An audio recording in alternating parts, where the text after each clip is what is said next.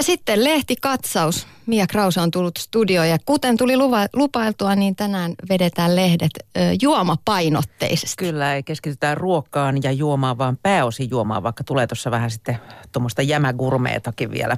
Mutta tota, sen verran kipripakka ilma tuolla ulkona on, että mikä sopisi ihanammin kylmään ilmaan kuin portviini. Ehkä sitä viime vuosituhannella tuli mieleen vielä plyysiä sikarit, mutta nyt kyllä portviinin kuvaa yritetään hiukan päivittää.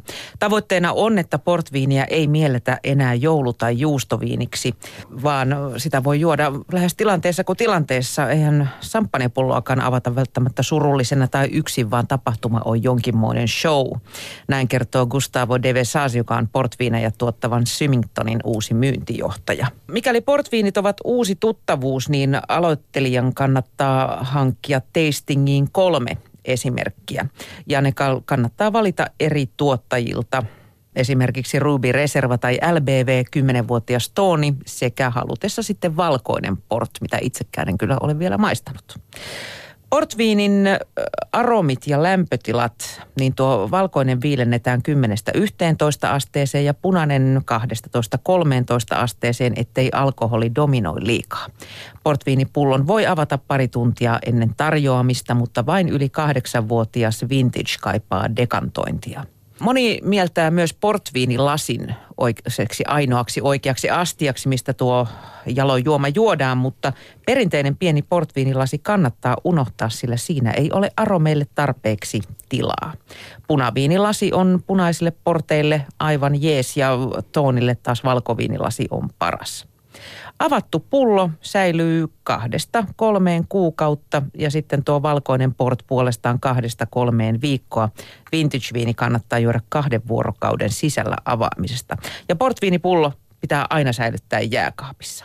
Ja sitten jos haluaa porttia käyttää ruoanlaitossa, niin tooni sopii hienosti kuivattujen hedelmien kanssa ja kakkuihin, marjaisa, ruby ja LVB puolestaan kastikkeisiin ja suklaan kanssa.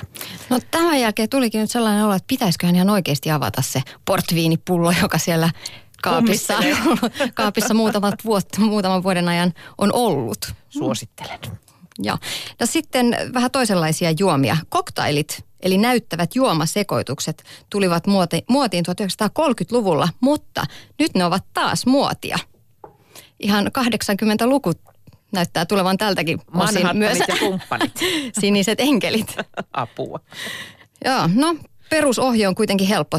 Tarvitaan 4 senttilitraa 40 senttistä perusalkoholia, kuten viinaa, ginia, konjakkia, viskiä tai tekiilaa, sekä kaksi senttiä muunta, muuttajaa, kuten likööriä, makusiirappia, marja- tai hedelmäsosetta. Näiden lisäksi juoman pidentäjää, kuten mehua tai virvoitusjuomaa, sekä jonkin, jokin kiinteä elementti, kuten marja, hedelmä tai oliivi.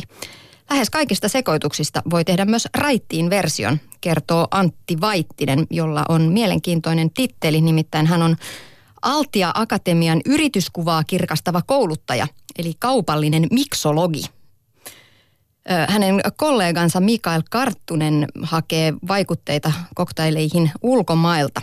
Baarimestareiden pyhiinvaelluspaikkoja ovat Lontoo ja Berliini. Trendi, trendikkäitä ovat juomat, joihin uutetaan superfoodeja, esimerkiksi mustikkaa.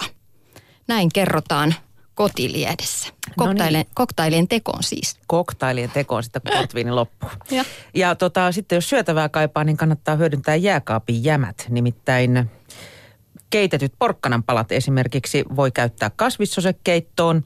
Tonnikalakastikkeen loppu voi löytää uuden kotinsa pizzan päältä.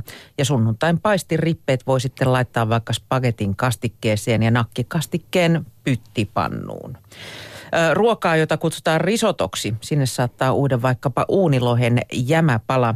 Ja kun erilaisten maitotuotteiden loppuja on kerääntynyt jääkaappiin riittävästi, niin niistä voi vaikka pyöräyttää piirakan valmistaikina pohjan päälle erilaisia jämiä ja ehkä jotain tuorettakin päälle sitten tuo erikoinen munakermaviili, creme fraiche, metana, ruokakermaseos, mitä nyt jääkaapista sitten löytyykään.